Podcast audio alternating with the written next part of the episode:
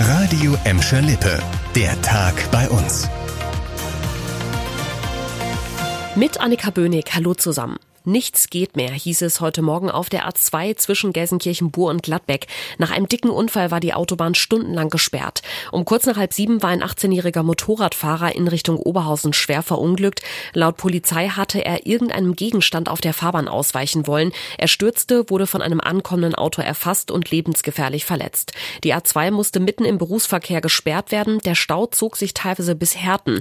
Erst am frühen Mittag hatten Autofahrer zwischen Bur und Gladbeck dann wieder freie Fahrt. Wo kommen bloß die immer noch sehr hohen Corona-Zahlen her? Das fragen sich wahrscheinlich viele, die seit Wochen ihre Kontakte einschränken und brav zu Hause bleiben. Die Antwort unter anderem wahrscheinlich von privaten Feiern, die verbotenerweise bei uns stattfinden, wie zum Beispiel am Sonntagnachmittag in Gelsenkirchen. Da wurde die Polizei erst zur Hülsmannstraße in Schalke Nord gerufen. Zeugen hatten da eine größere Gruppe von feiernden Menschen bemerkt. In einer Wohnung fand laut Polizei tatsächlich eine Hochzeitsfeier mit rund 60 Gästen statt. Zur gleichen Zeit gab es einen ähnlichen Einsatz an der Schwarzmühlenstraße in Rotthausen. Da vergnügten sich rund 20 Gäste bei einer privaten Feier. In beiden Fällen lösten die Beamten die Feiern auf und schrieben Anzeigen wegen Verstößen gegen die Corona-Schutzverordnung.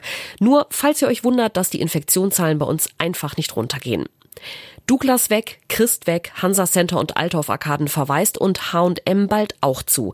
Die Bottropper Innenstadt gibt im Moment ein eher trauriges Bild ab und im Rathaus zerbrechen sich die Verantwortlichen die Köpfe, wie das geändert werden kann.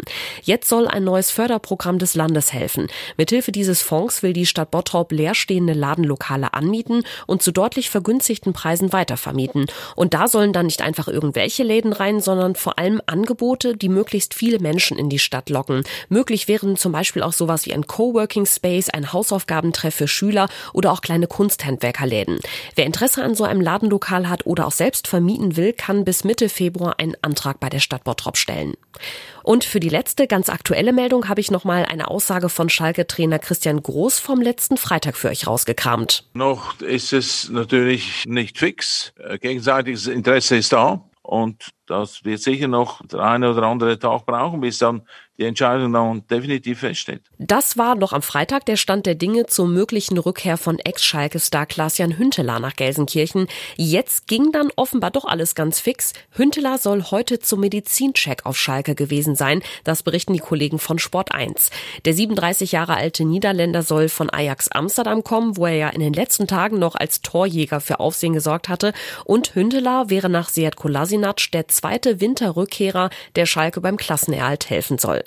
Das war der Tag bei uns im Radio und als Podcast. Aktuelle Nachrichten aus Gladbeck, Bottrop und Gelsenkirchen findet ihr jederzeit auf radio und in unserer App.